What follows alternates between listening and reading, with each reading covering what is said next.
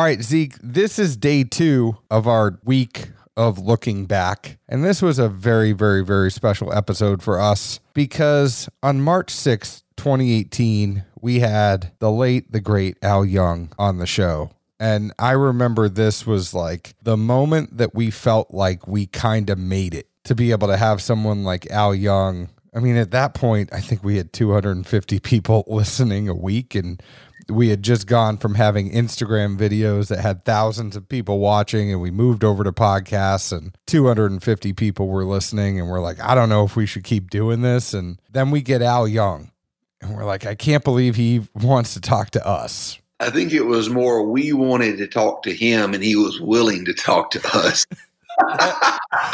that is more accurate than what I had. I think it was much more accurate.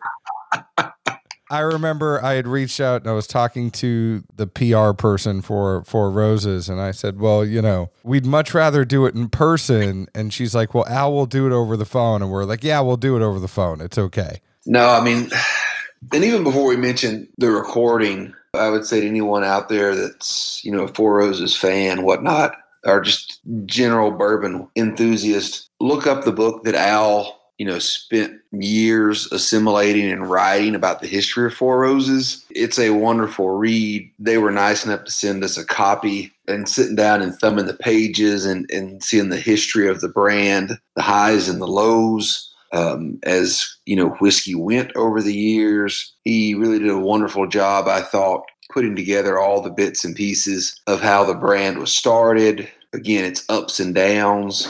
And, and how it got to where it is now. And I, I can't imagine anyone that's a bourbon enthusiast would not enjoy reading that book.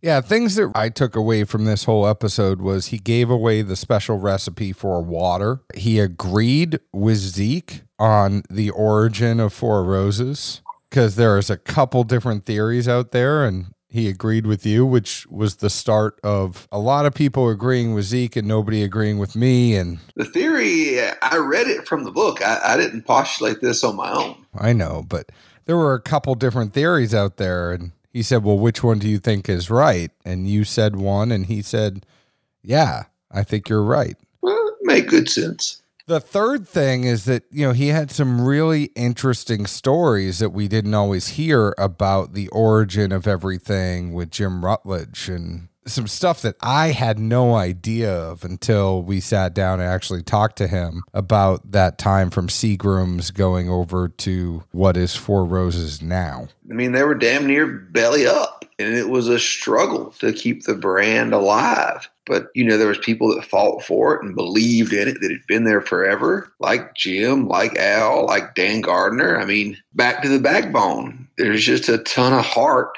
that's always supported Four Roses, and that's what makes it the brand it is. Totally agree with you, and I was very, very appreciative to sit down with Al, and uh, I wish we could do it again. Just a, a side note for everybody: uh, Zeke meant that he assembled the book, not assimilated the book. you know, sometimes me and words don't work out too well. Anyways, uh, today's show is sponsored by caskcartel.com, changing the industry standard as to how you get your alcohol. You know, they are like the Amazon of the spirits industry. They hook you up with merchants that will send whiskey directly to your door. And if you're like Zeke, you're super lazy, you don't want to get up off the couch, you're going to go to caskcartel.com. You're going to find something you like whiskey, gin, bourbon, scotch, rye, whatever it is, get it shipped directly to your door. Obviously, an online retailer is going to cost a little bit more for some allocated items, but your daily drinkers, you can get them shipped pretty reasonably directly to your door. And hell, if you're sick of looking for Pappy and you, you just want to find a place to buy it and you don't mind paying a little bit more, go to caskcartel.com and buy your Pappy there. I mean, if you have the money, you know where it is. Also, find them on Instagram at Cask Cartel. They're always doing awesome giveaways to the people that follow them. Today's show is also sponsored by premiumbarproducts.com, the one place you can go to get the official Dad's Drinking Bourbon Glencairn. You can also get personalized laser etched glassware, whether or not you want to say bring back the stash, get it on a glass, you can do that. You can get the dram, the wee dram, you can get the Glen Glencairn, you can get the perfect dram, the distiller's tasting glass, you can get the Tua, the neat whatever it is, they have it. You can laser etch it. They also have bar tools. Go to premiumbarproducts.com. And if you are a distillery or a bourbon group and you have a bigger wholesale order, reach out to me. I will get you in touch with them so you can get wholesale pricing on a bigger order. Zeke, without further ado, the godfather himself, Al Young, let's let everybody listen to this and one of our first times actually fumbling through on a phone call. I think we had it on speakerphone. We were holding up to it, and we knew that if we pushed any button, something would go terribly wrong in this recording. No, I mean, uh, Al was great. I remember seeing him at a pick after this interview and like, hey, you remember talking? He's like, oh, yeah, I know. Where's your buddy, the big guy? I'm like, I keep trying to bring him. made it yet. Uh, without further ado, here's Al Young. Cheers.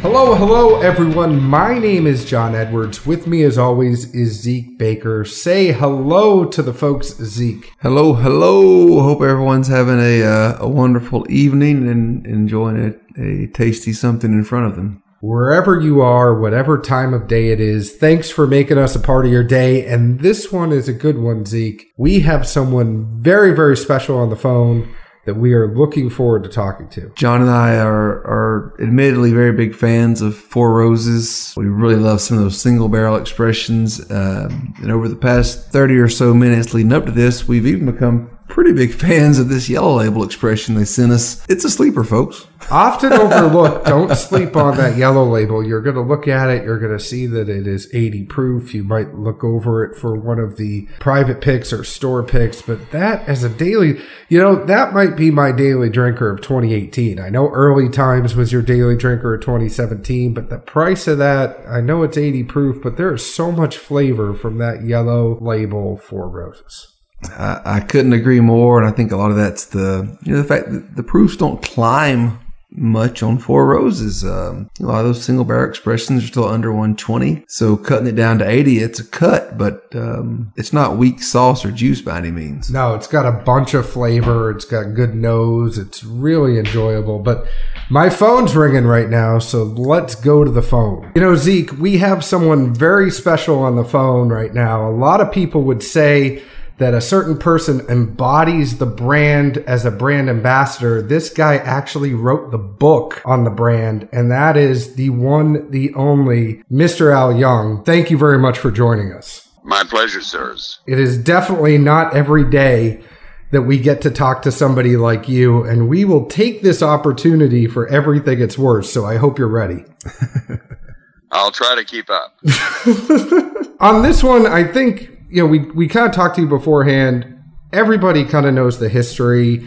Jim Rutledge gives you your first tour at Four Roses at June 5th, 1967. You started off with an entry level quality lab job.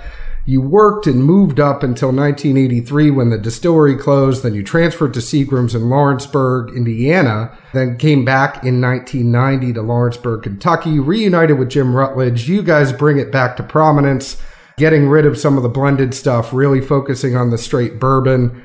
And now you're winning awards and putting out your own bourbon. Is that a good summation of all the history? Wow. I didn't know we did all that. you guys did a lot. Um, and I think yes, the, it is. Uh, yeah, and I think the reason we put it that way is because we could sit here and have a big conversation with you on all the history and, and everything that happened with Four Roses. But Zeke and I are whiskey dorks. So now that we got that out of the way, just to touch on the history here for a second, what do you think the thing was that changed it the most at Four Roses? Was it you and, and Jim getting back together? You know, what was the secret sauce? What was the magic that, that brought it back? I would like to say that that's the way it happened but actually it was a lot of grit and determination by a lot of people to make the brand survive and make the distillery work because we were on the ropes. And it was a question of do or die because Seagram's really didn't know how to manage bourbon. And they were in the process of going out, and we wanted to keep the thing going. Jim wanted to uh, ask us all to put in our retirement money to keep it going we just didn't have enough to do that. So it it was uh, by cheek and by jowl there for a while before we uh, teamed up with the Kirin Brewery from Japan to to make this thing work. So it was uh, there's a lot of synergy involved there. A lot of good whiskey being made by a lot of good folks, and just watching for a place to let it go. And even when you think about that, you know, when when Seagram did turn it over to Vivendi, it was almost like a time of turmoil. It was Seagram to Vivendi to Diageo to Kirin. It was kind of pinballing back and forth. That had to be tough too, right? It was from the standpoint that we didn't know if we had jobs, and we were all at a critical point in our life. We had kids in college, we had kids in elementary school. Some of the some of the workers were really worried about their their future because they had been through those tough times when the distillery didn't run for a year or two many years before, and they still stuck with it to make it work. And you know, it when you when your when your mean of in, means of income is on the line, it makes you want to be more determined to make it work even better. Very impressive to say the least, um, and, and definitely. I'm not sure about you know John, but at least on my own end, looking back through just you know, brief history things and, and, and trying to become more educated. I hear everyone say, you know, there was this, you know, dark time for Four Roses, which honestly I, I wasn't aware of before the book. And, and then even probably more laughable for me, my parents are here this weekend and, you know, explained to my dad, you know, we are interviewing you know, Al Young, you know, D brand ambassador for Four Roses. And he's like, Four Roses? Is that even worth anything still?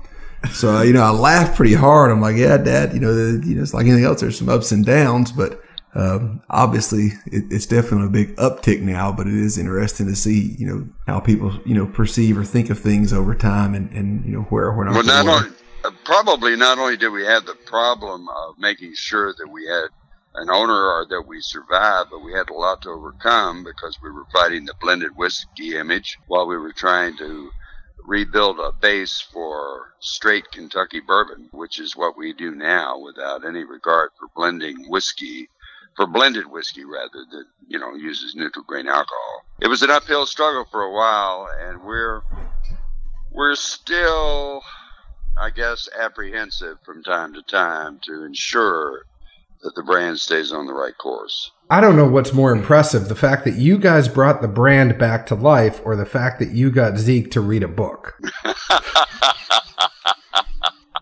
well, you know, it kind of goes hand in hand, a little bit of both. it's uh, sort of like sort of like the little engine that could the old fashioned story. Well, see, I can read uh, that book well. You know, the, the yeah, it goes any, really anything that's a, a, a, four word sentence. That, that's what I'm good at, especially from us. I think I could. I think I can. Yeah. I think I can. From from seven forty at night to eight thirty at night, I, I can do those four word sentences amazingly. I hear you. We're we're used to reading Llama Llama Red Pajama, and I know that's probably uh, a, a too uh, too recent of a reference, but that's that's what the kids keep making me read right now. Well, you probably read that to grandkids at this point. Probably so.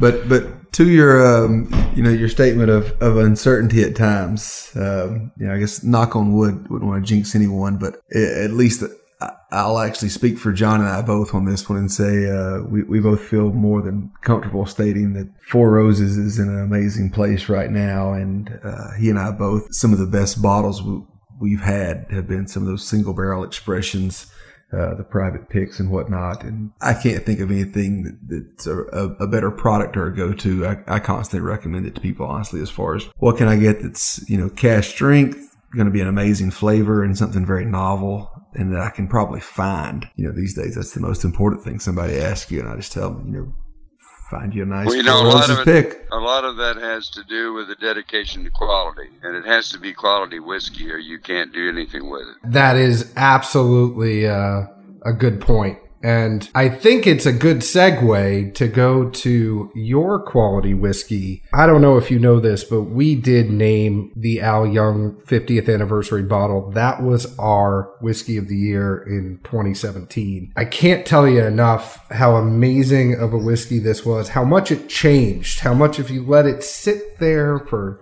you know 10 minutes and took a sip it's different than you sit there for 10 minutes again and i got something different uh, it, constantly changing and evolving and in good ways. I've never once had a sip of it and been disappointed and i've always had something else to talk to zeke about with it and and for that we just have to take our hats off to you. Well thank you very much for that. I'm glad that, you chose it as your whiskey of the year for 2017. I must tell you that uh, I was amazed that we could hit the mark so closely for what I wanted to do with the whiskey to begin with. You know, Brent came to me a, a year ahead of time and said, "We're going to put a whiskey out in your honor." And after they, he said that, I sort of had to run around the room a couple of times to to get it into my head that they weren't kidding about it.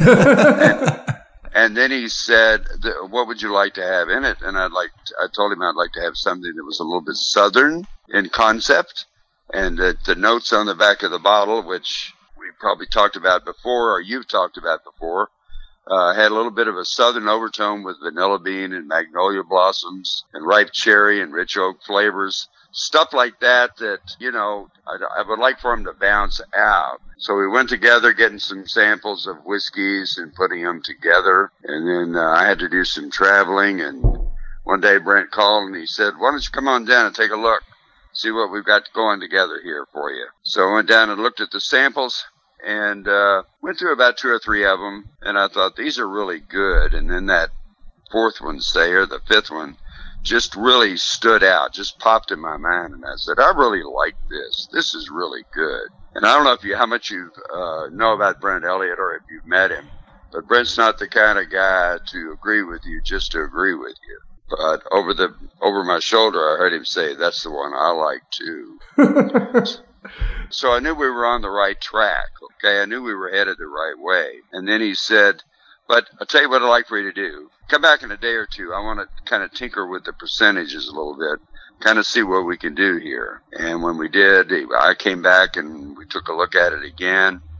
I rolled right up to the sample I liked the first time. And then I thought, eh, maybe we need to go a couple more. And I did. And when I did, I said, this one really bounces out. This is good. This has what I'm looking for. And Brent, over the shoulder again, said, I like that one too, and I figure anytime you can agree with your master distiller, you're doing pretty decent. Well, and, and you're you're teeing it up perfectly here for me because I got a couple questions. I mean, you have 12 year OBSF, that's 20 percent in there. The the 15 year OBSK, that's 25 percent. The 23 year OBSV, that's five percent, and there's a 13 year OESV, and that makes up the bulk at 50 percent. Those percentages is that something that Brent kind of put together based on the notes you gave him and then you went and tasted those or did you have recipes that you liked after being there for so long that you said I absolutely want these four in there? Well, I, I did like I did like the the K recipe. It's always been a favorite for a long time. And the V is what's what's made the farm. We've made a lot of V in the distillery when I was distillery manager. And you know, and I'm dancing around the bush a little bit because just as soon as you declare the ones that you're a favorite, everybody jumps on it. And it's not really and it's not really true because some of the spearmint qualities out of that OBSF just lit up the room when you get it in that final finish. You know, when you taste the whiskey and you get a little bit of a minty character near the end. So, you know, just to specify those four codes to begin with, not necessarily. The only thing that I would like to have had and did get was to have whiskey that was made when I was the distillery manager at Four Roses. And that hit the hit the ballpark right there. And that's why there's the 23 in there, right? The 23 year. Right, right. Interesting. And even that, so far nice. as the 15 and at the time the 12. That was about right.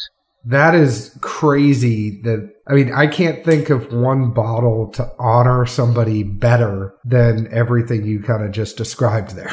Well, you know, the whiskey is the reason, but they went a step further and made a container that looks like a, a, a, bottle that was being used when I first came to work in the industry. So it's it's a bottle design that Seagram's was using from 1965 to 1969, and it's got that really beautiful cartouche in the center with the round circle with the roses in the middle uh, that you will find on some of those bottles from that time period. It's over the moon. I thought it was cool. Yeah, and I don't want to keep jumping in because Zeke's looking at me. I know he has a question, but that is the best looking bottle I have on my shelf. And I just love it. I love, I'm not just saying this because you're on the phone. We've, we've talked about this before.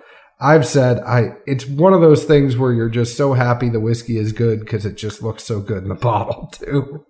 Well, you know, when I first got a bottle of it and brought it home, I mean, I'm, I, I just couldn't believe it was actually happening. I sat on the dining room table and walked around that table for about 20 minutes, just looking, just looking at it. Seriously, uh, I was looking at it and, uh, and judging it and trying to figure out how you could get so much flavor into a whiskey that was only about hundred and what 107.6 proof or something like that. Yes, sir. I, I think uh, Fred Minnick's review sums it up best, right? He listed everything that you could possibly taste, and that was his review of it. yeah, he did an excellent job of it. Yeah. It, it was a paragraph in, in one sentence, I'm pretty sure. And, and to John's note and to yours as well, um, I, I had a similar experience. I lucky enough to, to get it from the Cox Creek distillery the day it was released. Sorry I didn't make it all the way up to the, the distillery where you are, but uh, coming from Nashville, Uh-huh. logistics were just easier, obviously. Um, Sure, but, sure. But had a had a similar experience. Finally got home and uh, sat out on the deck and, and said, "All right, let's see what this thing is." That I've uh, got up before the sun, had an early morning, long day, and uh, let, let's see if it was worth it, so to speak. And, and literally just had it in the glass and looked at it and you know nosed it for forever and enjoyed it, and then finally started diving in and and literally over probably another forty five minutes, just letting the flavors develop and, and experience. That's one of the hallmarks of what I look for in whiskeys is it's okay. I mean, if you have some hype about a whiskey or you have some knowledge of a whiskey, that's one thing. But when you drink it, you don't want the words to come out of your mouth. Good golly, why did I get that to begin with? You know, We've all been there. Is this is this all there is? Is this what it is? Oh gosh. I wanted to make something and I I think we do that with everything we turn out. But I wanted to make a whiskey that you wanted to drink not only once, but you want to drink it again. Oh, I would say I would add about four agains to that, and, and say literally it, it's a you know a cornucopia of flavor. Uh, John John and I are by no means the most experienced um, or educated tasters or palate or however you want to look at it for two guys. We give I- relatable I- reviews. I, I thoroughly enjoy it, and and not to knock anyone or, or be negative, but at least in my own opinion, I, I think anyone that just doesn't relish in every aspect of it, it's just too many flavors, which is not a bad thing at all. I, I, I think people have their textbook complexities of this is where the nose should be, this is where the palate should be, and this is where the finish should be. And if it broadens those parameters, it, it's somewhat problematic mentally. But I get different taste, not even each pour, but each sip. I just truly enjoy it. Well, it's it certainly wakes up your senses, that's for sure. And and you're not getting a burst of super high proof alcohol that deadens your senses. You're getting a nice uh, surround uh, mouthfeel to it. It's hitting all the flavor receptors, and more importantly, when it comes down the gullet, you're getting a really nice finish with very little burn. And I think that's one of the things too. It hits the sweet spot. It's almost like the Goldilocks. It's not 130 proof that it's going to kill you. It's not 80 proof that's making you want more. It's just that right in the middle that's opening everything up. I think uh, for me, it just coats your mouth. I mean, we're sipping on it right now in full disclosure, and we're gonna. The, unfortunately, we're looking at our bottles and we're realizing we're almost out, and this is becoming increasingly harder and harder to find. What do you Well, I look? hate to br- I hate to break this to you, but you know, and and you probably think I'm lying. I wish I had it on the on the uh, Skype, but I'm sitting here looking at my bottle of Four Roses Small Batch 50th anniversary, and it's getting below the top label. And I'm saying, oh no. I think you have better contacts than we do to get another bottle. We're almost under. Well, we're we're under so the fifty. Yeah, we are right. We're halfway through the fiftieth right now. That's And, where and we by are. we, John means Zeke's bottle. Yeah.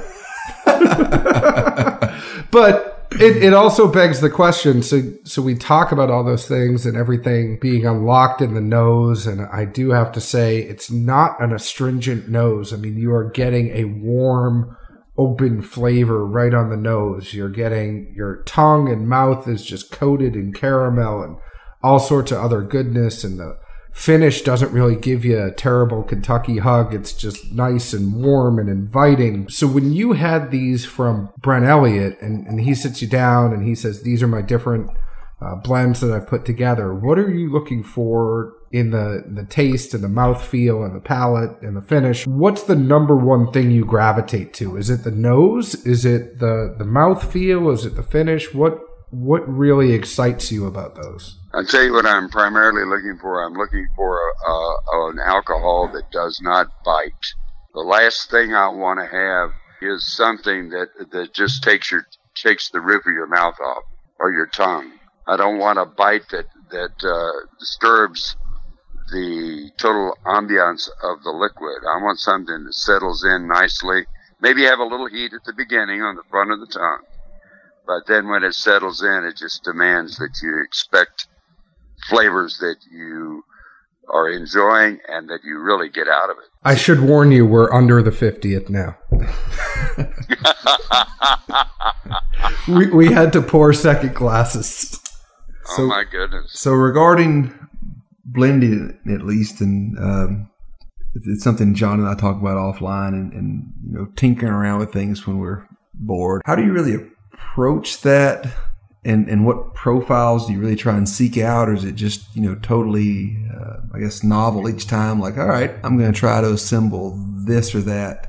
And then how long does it does it sit or anything you you would do to it before tasting uh, once you've assembled something like that? Well it takes several weeks for sure from concept to finalizing samples just to take a look at them and evaluate. So it takes a while. You've got to let the whiskey breathe of course, you realize we we have uh, an understanding of what all of these different codes are capable of doing. And then when you say that, you turn around and look at the tier that the barrel came out of, uh, the warehouse it came out of, although there's no sweet spot really for Four Roses barrels. You take into consideration some of the winners in the past, and you kind of gravitate toward that. And then you you know, experiment. You got your profile you're looking for. Southern. Hmm. What do we need there? We need a little spice. We need a little fruit. We need a little bit of herbal complex to it. And, and we need maybe a little bit of the, of the rye character. And then you start reaching into your quiver, if you will, and start bringing things out to mix together. You touch on a bunch of different things. and you are a seasoned veteran uh, but let, let's go to the first thing. I think we can all agree that Al Young's 50th anniversary release was amazing. Uh, thank you very, very much for putting it out. To close out this section, I would just say, are we going to get another one?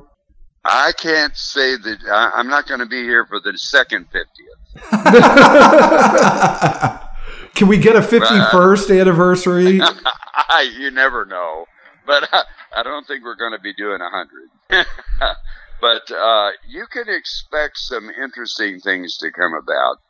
Uh, after all, uh, Four Roses is celebrating its 130th anniversary for the for the brand this year in 2018. So, in keeping with what we've done in the past, I wouldn't doubt that there's a limited edition small batch in the works. Can uh, we be assured that you're going to have your hand in it at some point, or are you going to trust that all to Brent? I think that we'll have a hand in it, if nothing more than just taste the samples. but uh, we, but uh, Brent and I have talked about it briefly, uh, and in in some shape or form, lengthy conversations. We've got some interesting ideas coming out that will be different than the 50th. That's our objective: is to be different than the 50th. But I think you're going to like what you get. Well, with with ten mashes, uh, I think that certainly uh, affords you that opportunity and you know, if if somebody's hand isn't present on a certain day, you know, if you let us know, you know, 12 hours in advance or so, we could probably find a, a sick day at work or some PTO for some other reason and, and make a trip up. Yeah, you have our well, number now. we might have to do the secret handshake, you know. but moving into the the other part of the interview, and and if you are listening, uh, we are talking to Al Young. You should know that you selected the episode with his name on it, but we are a whiskey dork show, as you all know, and Mr. Young was starting to get into all the sorts of things that all of you uh, or all of us talk about all the time. Now, you talk about the warehouses and you say there's not a sweet spot. There was a big rush last year for Warehouse ME because that came out and everybody was saying that, that ME was getting all the good stuff. What's your take on the single story warehouse versus multi story warehouses? Do you think that makes a difference? And what is it you know, when people say a warehouse is having a particularly good batch, is that just the run of juice that came, or is that something like weather, you know, all sorts of variables, things like in the wood? What do you think causes that mass hysteria to happen? I know that was a loaded question because it's a bunch of questions all in one. The answer is yes. I know that what you were talking about about someone declaring that ME was the was the warehouse of the day, and uh, it got to be so hectic, especially in private barrel selections, that we were almost threatening to go out and write an M on every warehouse. but for the private barrel selections, but the, but the the fact of the matter is, the single story warehouses give us more even aging with only six levels high in each rick. It gives the air a chance to circulate. It brings about a combination that you can't get in multi-storied warehouses. Now, I've worked in multi-storied warehouses in Lawrenceburg, Indiana, and they're the deuce in the summer. They're hot and all get out on the upper floors, cold in winter, and they are something in their own right that a lot of people cherish. And back in the day when people were rotating barrels, it was kind of the tour de force. But these single story warehouses uh, have so much more to offer, we think, for our bourbons. It doesn't really matter whether it's warehouse C or warehouse M, you're going to find a diversity in all the barrels. And to that note, I will say um, one of our local friends here in Nashville, uh, Lauren Simpson, I'm, I'm sure you're familiar with his assertion is that the warehouse doesn't matter. It, it's simply the distillate or the run, uh, you know, and I assume the yeast as well for, you know, what came off the line that day. Would, would you, uh, I guess, align with that statement? Yeah. He did Yeah, say the I'm- answer to everything was yes.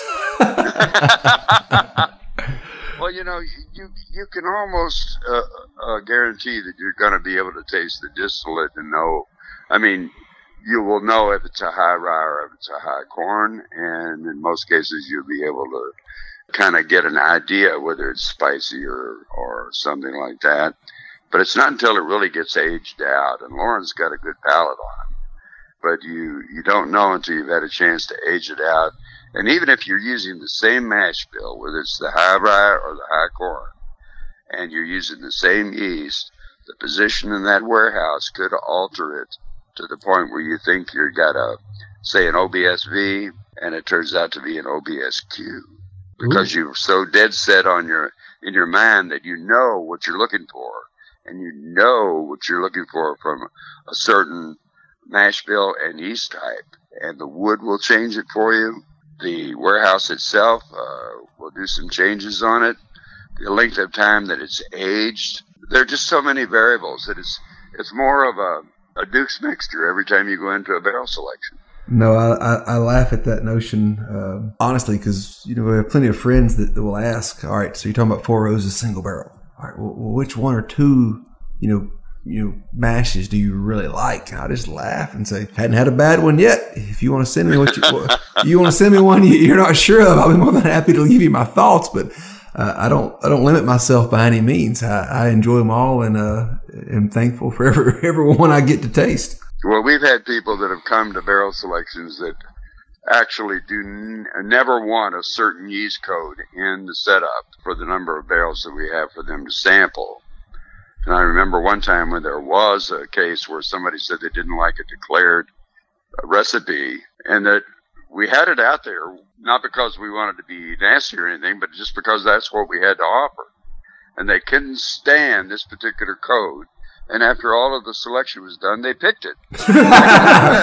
Inevitably, that, that that was bound to happen. and and you just have to say, well, how about that?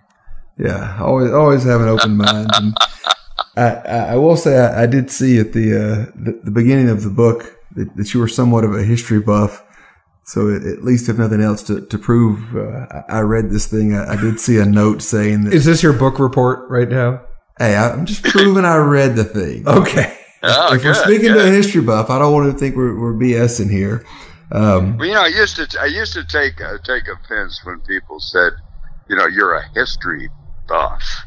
I mean, that sounds like well, you dabble in it from day to day, and maybe you don't dabble in it for a year and you come back to it, or whatever there is to it. But you know, if you're lucky enough to be in the industry as long as I have, not only are you historical because you're old, but but things just kind of cling to you. You meet the people, you know what's going on in the industry. Uh, you have some idea when the product changes, some of the advertising techniques and everything. And if that's what it takes to be a history buff, I'm all for it. I, I just think that means that, that you care and that's just genuine and you, you can't replace or beat that as opposed to any other emotion about, uh, you know, a hobby. And one other thing that I have to ask you before Zeke gets back into we're, we're looking at each other just so you know, and we know you're a seasoned professional because every time you say something, we're like, okay, I have a follow up. And Zeke's like, I have four follow ups. And I'm like, I have five. But um, there's not that many places to go for history anymore, you know, besides a good book. And uh, I think that's something to be said about your book. You really put some time in there, and it really outlines the brand. And just we're we're very appreciative of that. Thank you very much. Sorry, Zeke. Continue your book report. I, I yeah, interrupted so, you. So to the original point, I was just going to toss out that um, you know, per the book, it does say with the the single level story high Ricks, there should only be you know roughly an eight degree temperature variance, as opposed to most people that have the multiple stories uh, up to 35 degree variance, which obviously can uh, you know alter what's going in and out of the barrel and, and how much of a uh, you know flavor influx there could be. Yeah, you do have a quite a bit of loss. Uh, it's an overused term, but the angel share, the amount of evaporation, the uh, things that can you know occur in the liquid take a terrible beating the more heat you apply to it. You can't age whiskey any faster by artificially heating it or cooling it, and we don't do that. We uh, rely on the ambient temperature outside to do the work for us. We'll open a we'll open a window every once in a while and let some air in, especially in the summer when it's really warm, so that uh, the fumes don't asphyxiate anybody sitting in the warehouse working. But uh, outside of that, we just let nature take care of it. So, so to that note, I guess especially in, in today's market, consumer wise, there's a, a, a, strong group that are very pro age statement and a group that are very, very anti. I guess I would wonder where you fall on that notion. Uh, obviously, as you said, you know, the, the 23 that's in the, the blend has uh, multiple, you know, meanings and reference to you. But do you really look at an age statement as a, a judging factor, or, or where do you go for when you, you look and determine how good well, you know, for, a barrel is? For, for a long time, and rightly so, we've always maintained that we think our whiskey does its best between six and eight years old. But there are some rare instances out there where you've got some barrels that are coming along that uh, get a little bit older and are deserving to put into these limited editions. But you know, the 80 proof Four Roses straight bourbon that we make is probably the most undervalued whiskey on the market today because it, sometimes it has really old whiskeys in it. Well, it's funny you and, say that because not to interrupt you again, I've said that a couple times, but Zeke and I were sitting here. You guys were nice enough to send us over a small batch, a single barrel, and the yellow label. And that yellow label, we've been sitting through it and we're about halfway through that bottle. It is really smooth and it is really good. That should not be overlooked. No, I don't think it should. I think you're on the right track with that one. small batch has it. Small batch has its place. It's good whiskey. Makes a great Manhattan. Single barrel by itself, up neat, or or over a cube or so, it can hold its own with anybody else's single barrel. There's no question about that. If not surpassing it. I, I So, wouldn't you disagree know- on any of those statements. But this Four Roses 80 proof, oh my goodness, it's it's out of sight. That's the one that, if there's a, an expression to use like made the farm or paid the rent, this is the one that's been around for quite a while and it does the work. I, I could certainly see that, and I guess in my head, I'm I'm kind of thinking that, especially with the majority of the single barrels I've seen being somewhat lower proofs compared to competitors, I think that the 80 proof may get overlooked as being overly diluted, but there is a ton of flavor in that thing. There, uh, There certainly is. I, there I've, really is. I've been blown away for the past hour and a half.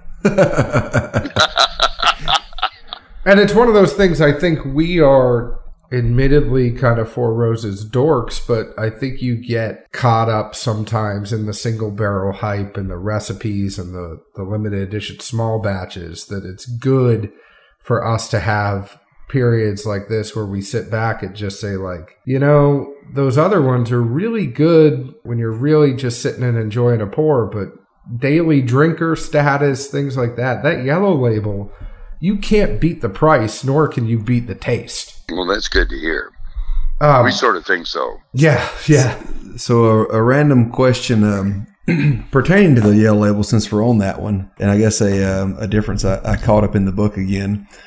The the back of the L label has one story as to uh, you know how the Four Roses name or label came to be, but the book the book alludes to a different one. Um, and, and instead of mentioning uh, you know Paul Jr., it, it speaks to Lawrence Lavalle Jones. Which, which, which of those two stories do you buy? Well, you know, I think that Lawrence Lavalle Jones's story kind of was a takeoff from Paul Jones's early attempt to uh, woo a Southern belle. And, uh, so consequently, I think he just borrowed the idea from his uncle Paul. But that in itself is a love story that that is just unbelievable.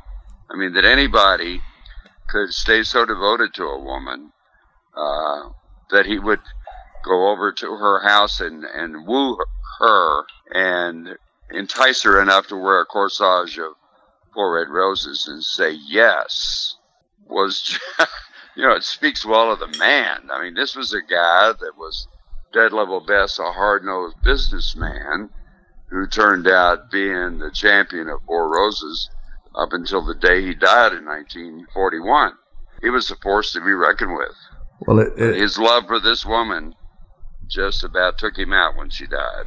It, it, it, at least for the Lawrence Lavalle side, uh, supposedly the the the madam was from um, Columbus, Georgia, and being from Georgia, and uh, my my uh, my mother's side of the family being from down near that area, I, I can't say it's not believable. It's, uh, I think of, I think of my grandmother, and she tells me about being courted by my grandfather, and I, I laugh heavily. Well, you know, I've talked to a lot of Jones family members, and some of them older and some of them uh, middle aged, and they all swear that it's true, and they swear that he was who the man that they say he was, that he was he was just dedicated to her, dedicated to making the business grow, and uh, did a good job on both. Well, women make men do crazy things. Uh, I don't know if you've seen the Taj Mahal, but that was all. and that and that castle in Versailles, you know, that was also Yeah. the uh, Kentucky's version of the Taj Mahal. And women women Wow. drive men to greatness, right? Well, my house in, in Lexington's living testimony to that. my wife uh, wasn't my wife when I first met her, and uh, she said, "You know, if you're going to marry me, you better find a job that makes some money." And that sort of drove me to get into the business in the first place, anyway. well, and that drove you away from the theater, right? Yeah, it did. It did. Uh, yeah, I I was in public relations and working for a theater in Louisville. Uh, just you know, living the dream, just going out having a grand time and all that. And uh, she kind of brought me to my knees, and in many ways, and started this career that's now lasted over 50 years. It's amazing. It is absolutely incredible. I'm sure Zeke has another follow up, but can I go back to something that we talked about 20 minutes ago? That that single story warehouse. You guys don't have to rotate the barrels like you would in those multi-level ricks. You you can kind of leave them you don't have to worry about rotating those through those six levels, do you? No, we don't. We don't rotate them. We might have to move them to get to a barrel we want because of the age on it or because of a code that we need but we'll usually put them right back where they were. I bet you could kind of save on overhead because those other places are moving one from the sixth floor down to the first floor and the, the second floor up to the fifth floor. And like you talked about, uh, those higher floors are a lot hotter. It's got to make for a more continuous ecosystem. Right, exactly. That was one that admittedly, we went out to a bunch of people and like we normally do and, and our friends and we say, um, Hey guys, we're going to have Al Young on. What are some questions that you have opposed to the questions that we have? And that I'll tell you, most questions we got were, when is there going to be another Al Young release? Uh, which we had that one too. The other one was on the single story rick houses. One was on your favorite recipe, but you already kind of said you're not going to mention that because everybody will go get it. I think, um, well, that is kind of being pompous, isn't it? well, it's kind the, of being like somebody would believe what I say, but you'd be surprised. It's the uh, truth. It's the truth. We'd see yeah. we'd see values on a certain market go way up once we heard Al Young's favorite is OBSQ. Um, I think Dan Gardner always has a good answer on that. He goes, "Well, this week it's this, and last week it was something else." it's well said.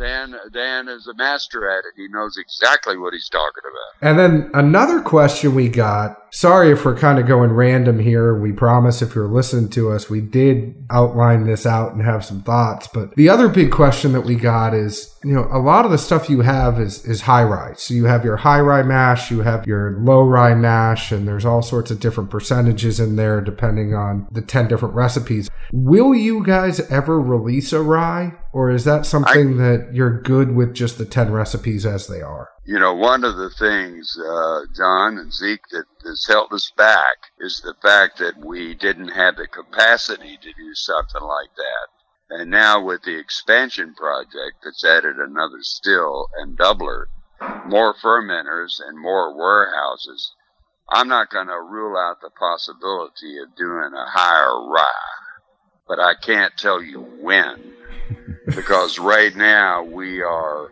doing our dead level best just to meet the demand for the product that we have now for all 50 states that we're in and in Europe and in Japan. And Japan actually gives you guys the bulk of your business, right? A lot of the stuff goes out there. Is that because of the Kirin influence or was that going before? Well, actually, uh, it does play a big part in it. It does. When you're out of the market for uh, almost 60 years, I believe is the best way to say it, then you do reply, re- require uh, a more emphasis on your export markets. And that's what we had going on in Europe and in Japan. And Japan, of course, uh, had a uh, relationship with us through Kirin, who became our distributor back in the 1970s. And they are, they're the ones that made, uh, with, along with Seagram's, made that brand paramount in Japan and in certain parts of Europe as well. That super premium, you see uh, people post pictures of it. It just makes it sound better, right? Four Roses super premium. Well, you know, you got to have a little punch. You got to have a little hype.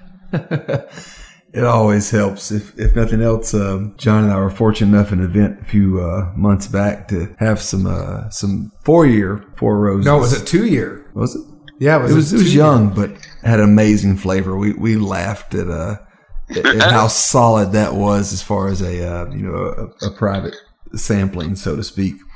One question that we also had, or at least uh, you know I did as well, from what I could gather from you know the the lineage here, is the original yeast that was bought from Seagram's still being used, or is, has that changed? The yeast cultures that we use now are the ones that came out of the Seagram Library and had been involved with Four Roses when they owned it. Uh, so we have proprietary relationship and ownership of those yeasts. So they are the ones that that uh, Seagram started uh, back in the 40s, and uh, they're still pure and still uh, alive and well one thing about it, if somebody said they had the original Four Roses, it would have been made by the Paul Jones Company, and those yeast and so forth weren't desirable for Seagram, so they changed the composition when they bought it in 1943. You hear stories about the Russells having backups in their their freezer at home. Did they give you an emergency yeast that, that you have to keep in the freezer in case something happens? We keep our yeast in the White Laboratory in California. Oh, there you go. and every month we get fresh samples to continue growing our yeast at the distillery and making our product. So we we've got it. We've got it covered. Good good to hear. Um, you know, should anything happen, which just for perspective, as someone that's been in the business for forever, a neighbor down the road had a fire some years ago, and you know there's speculation that, that the yeast may have been lost, and, and that's what changes the flavor profile that, that some people remember. How much, I guess, uh, faith would, would you put in that, or what's your perspective there? I think that you know anybody that has any sense at all probably has a reserve backup yeast somewhere and to think that it changes and alters the flavor is just like somebody saying that, well, it was six weeks of bad weather and that changed or altered the flavor. You know, it's perception, public's perception of things not being like they used to be or things are not not uh, going according to to the plan. Uh, that's one reason why we did the expansion in Lawrenceburg, Kentucky, was because of the limestone filtered water in the Salt River and the micro uh, bacterial count in the distillery was favorable for making the whiskey that we make. And for that reason, we didn't want to change anything.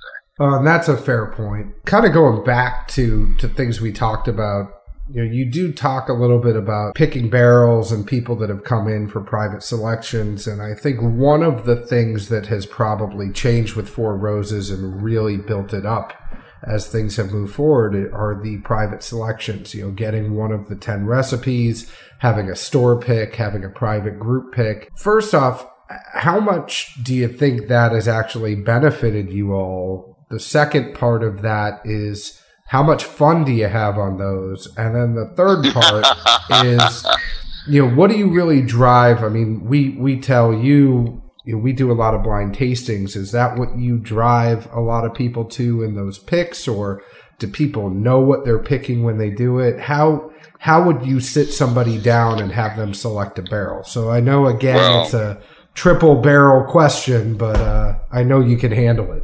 First of all, we we. Uh usually arrange the barrels so that the information on the barrel head is not available to those who are in there making the pick. We turn the barrels around so that they don't have a chance to be prejudiced by what the uh, what the code might be, the production date, or anything like that. Uh, even even uh, we we don't necessarily do that on the hundred proof program because it's all the same recipe, the OBSV recipe, similar to our regular single barrel. But there are no. The biggest thing about the whole thing is there are no cast-off barrels in the private barrel selection. They're all first-rate barrels that were chosen by Brent to be in the program to uh, support this infatuation with private barrel selections by retailers as well as groups uh, that helped to get the uh, Four Roses name out there.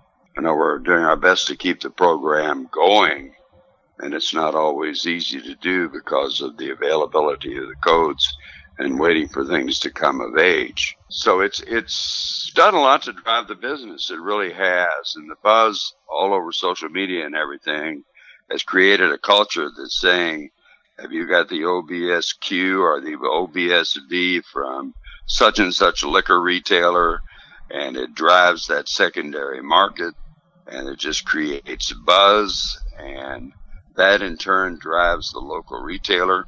It's been a very profitable thing for us in many ways, not only from the from the uh, sale of the barrel, but also from the the buzz that goes out across the country. There's so many whiskey nerds out there; it's unbelievable. Oh no, it's it's, it's definitely there. Um, I, have had in Austin the past three months, at, at least uh, two or three picks that went out that, that somebody somewhere messaged me just saying, Hey, aren't you in Nashville? Well, I saw something somewhere that, that, that this store had this pick. Can, can, you get me one?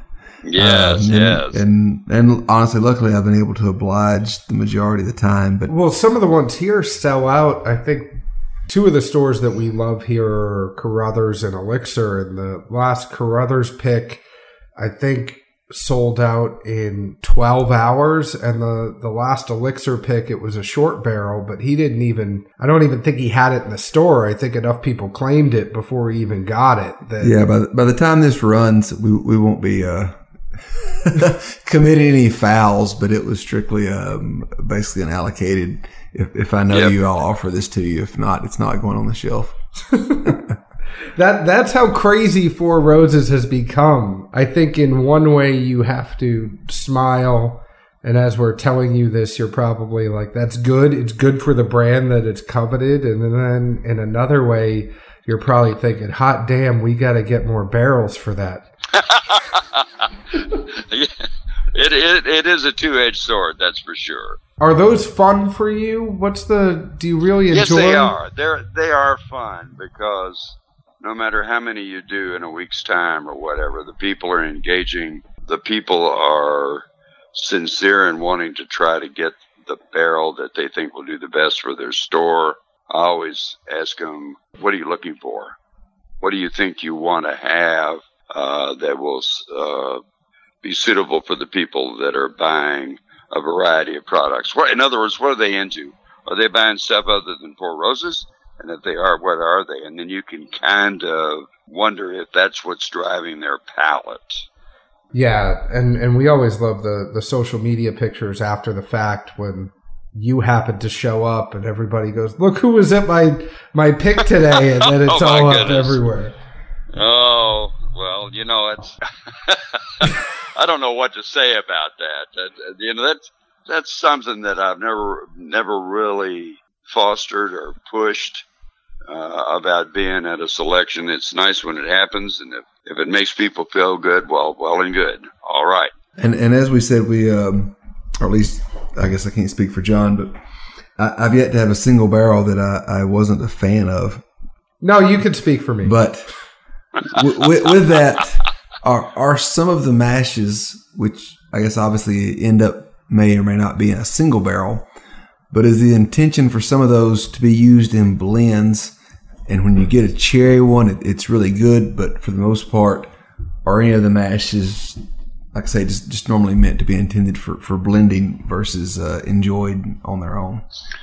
Well, when you take your maturation studies and you're looking at whiskeys for this and that and the other, we don't ever make whiskey for a specific brand or a specific uh, expression of Four Roses. We just look at them and chart their progress and kind of get an idea where we might want to use them. And then um, when that aging takes place, we'll decide, well, you know, this one probably would be better to be in the 80 proof or this is a special OBSV to go into single barrel, or maybe we should hold this one out to be in a limited edition, or the K and the O that's going into the small batch requires that we use these barrels here that fit that profile. It's a it's a question of fitting profiles rather than you know trying to be uh, demanding about any of the whiskeys. They, we let them do their own thing. Now, one thing we've heard, and and we know you can set the record straight. We've heard about this mythical OBSB and OESE. What- Some of those happen. Some of some of those happen to be codes for water mash that are put up at the very beginning of a run in the, in the uh, distilling season, and that means that they're using maybe something to get us started before our yeast comes online and so forth until we get up to speed. So some of those will be out there and they'll be aging in the warehouse, and they'll end up probably being in blends more than anything else. That makes sense. One thing I know we've had you on for a long time. We know it's late for you, so we're not going to keep you It on is all because. I got to get up in the morning and I got to go to work. I know, so we won't keep you on too much longer. But I, I would be remiss if I didn't ask you. You are such a great storyteller. What's one of your favorite stories? And and I know it's tough out of fifty years, but we we didn't touch on the history enough. So, what's one of your favorite stories from your time at Four Roses?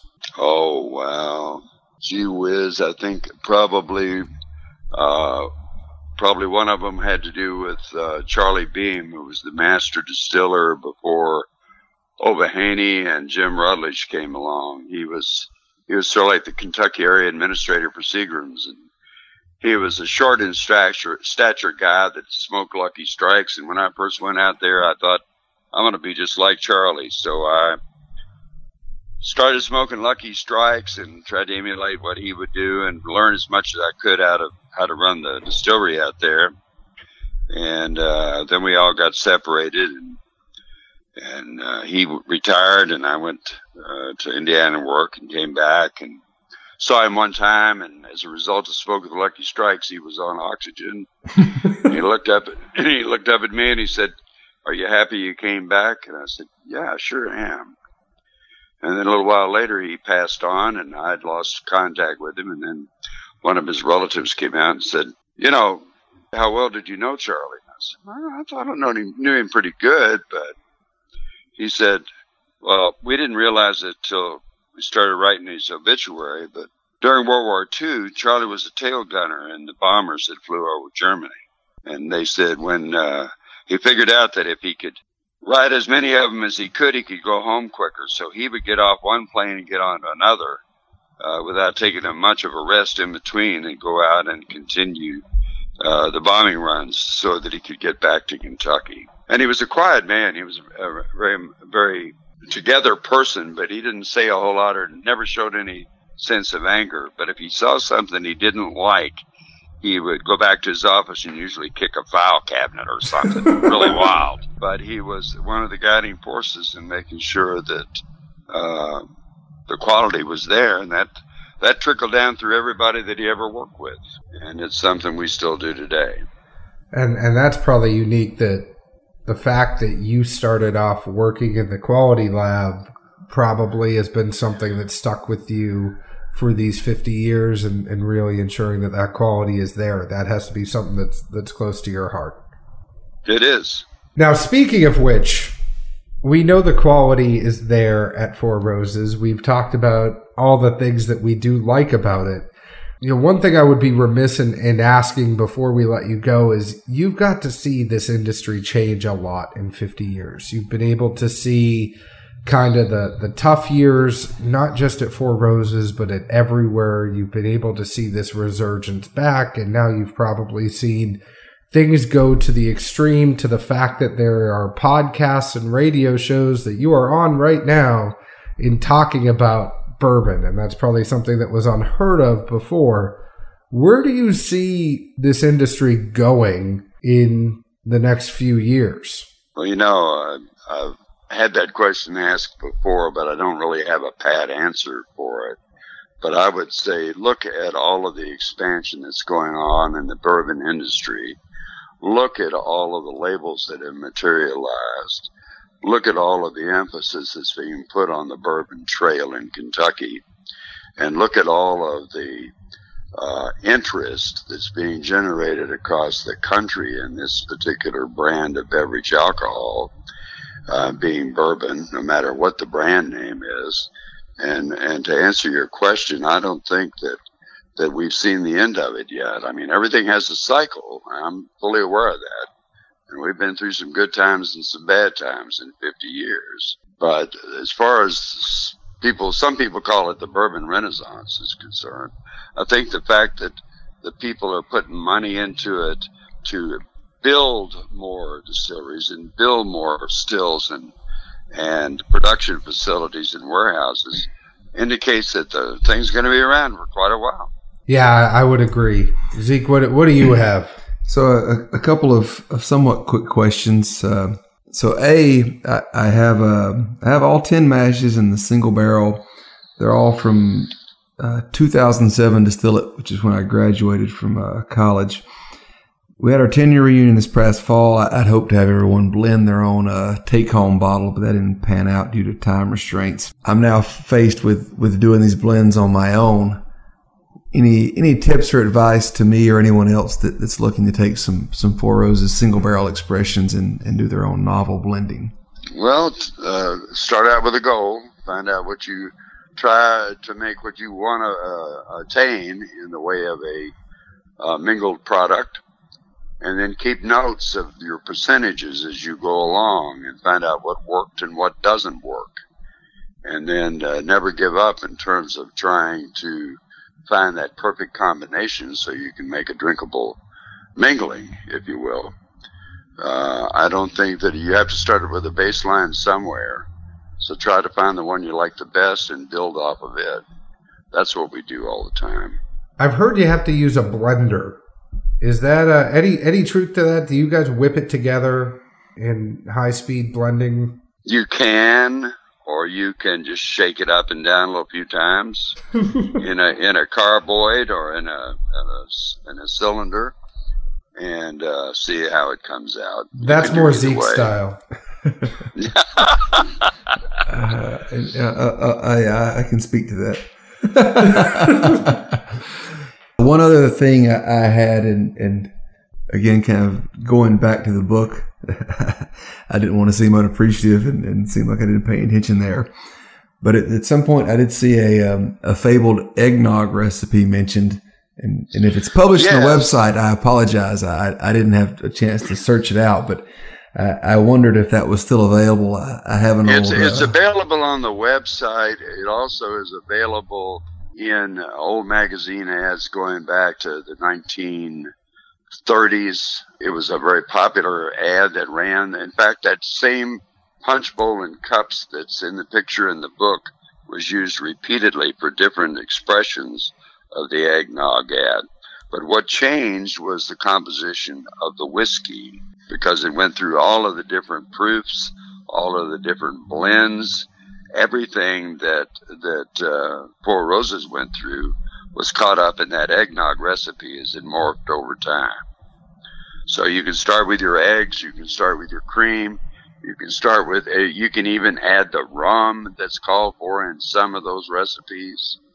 But right now, I think you can make a very tasty eggnog, even out of bought eggnog without alcohol, and using small batch or, or if you're really capricious, single barrel. Or if you're if you have a budget in mind, you can put the 80 proof in there. So, which one do you go with for your uh, family and friends? I would do the small batch. I would do the small batch. I would do the small batch. It's like his Manhattan. He already told you the small batch is good in cocktails. Hey, I just wanted to, I just wanted to clarify. You know, there, there's the one answer, and then there's the one that you serve your your your, your close knit circle. I like that. Yeah. Mr. Al Young, thank you so much for taking the time. We have really, really, really appreciated it. It's not every day that we have an opportunity to talk to someone like you, so we would be remiss if we did not close and saying thank you for everything that you have done for Four Roses. But not only that, thank you for everything that you have done for the industry. You are one of those people that continue to make it great, and we will be continuing to look and, and see what Four Roses comes out with because and man i'm going to extend this for a second it's the 130th year so what else is coming out this year is there something that we should expect and then we'll say bye to you You know, we what you should do, and I encourage everybody to do it, uh, is to visit our website. Keep uh, tuned for uh, special events to celebrate the 130th. Keep an eye out for press releases about special whiskeys that will be involved. This is an always evolving thing. It's going to be a topper. It's it's going to be unique. That's all I can tell you.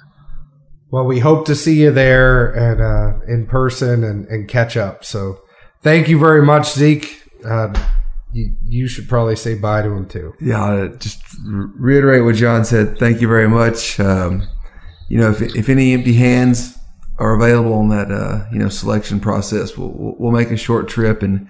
Any, any single barrel picks we can uh, get our noses into, we'll, we'll certainly uh, hopefully look forward to seeing you there as well. we make a good focus group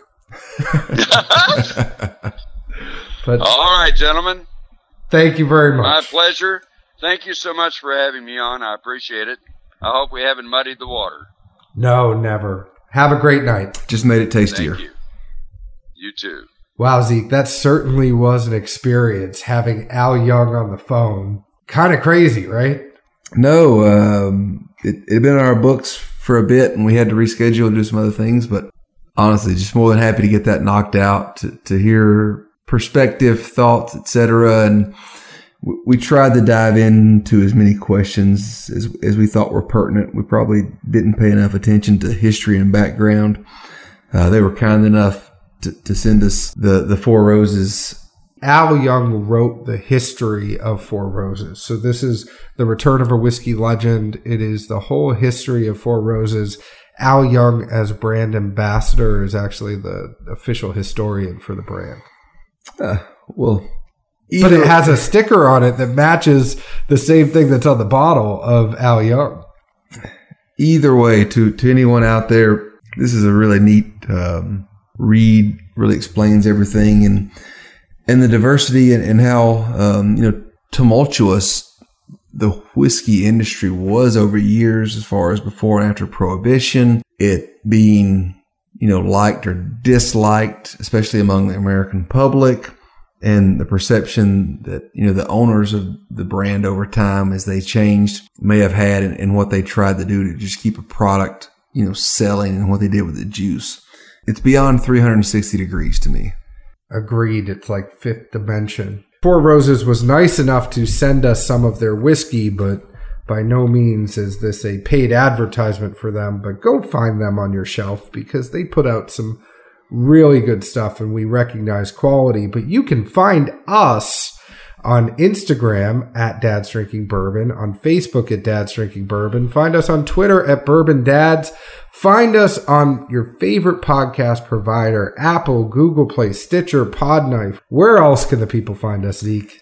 Ooh, ooh, ooh. Nashville, Tennessee. Correct. It's the one answer I always get right. That is correct. But, anyways, thank you very much for listening. We hope you've liked this episode as much as we have. Cheers. And hey, uh, it's been a while since we've had some guests stop in. If, if you're going to be in town or nearby, let us know. There's nothing we enjoy more than uh, setting up some blinds and having a good time with people.